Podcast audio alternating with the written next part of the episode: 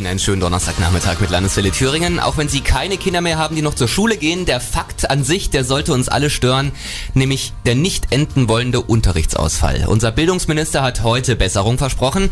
Es wird auch Zeit. In einer Berufsschule in Eisenach fallen zum Beispiel regelmäßig knapp zweihundertdreißig Stunden aus, und das pro Woche. Anne-Kathrin Donath aus der Landeswelle Thüringen Nachrichtenredaktion. Bis Ende nächsten Jahres sollen eine Menge Stellen neu besetzt werden. Mhm, zweitausendeinhundertfünfzig neue Lehrer will Helmut Holter einstellen lassen.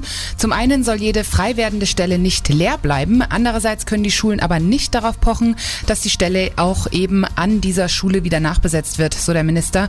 Hauptsächlich sollen junge Lehrer dahin geschickt werden, wo der größte Bedarf ist. Also verstehe ich das so? Hat eine Schule momentan genug Lehrer und scheidet einer aus Altersgründen aus, kann diese frei werdende Stelle dann an einer anderen Schule besetzt werden? Richtig. Dort, wo es den meisten Unterrichtsausfall gibt. Den will Holter auf jeden Fall weiter senken.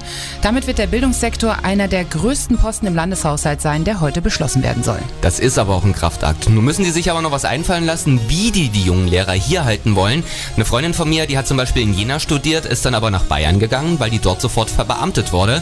Und so schnell kommt ihr wahrscheinlich nicht wieder zurück. Dankeschön, Anne-Kathrin Donath aus der Landeswelle Thüringen Nachrichtenredaktion.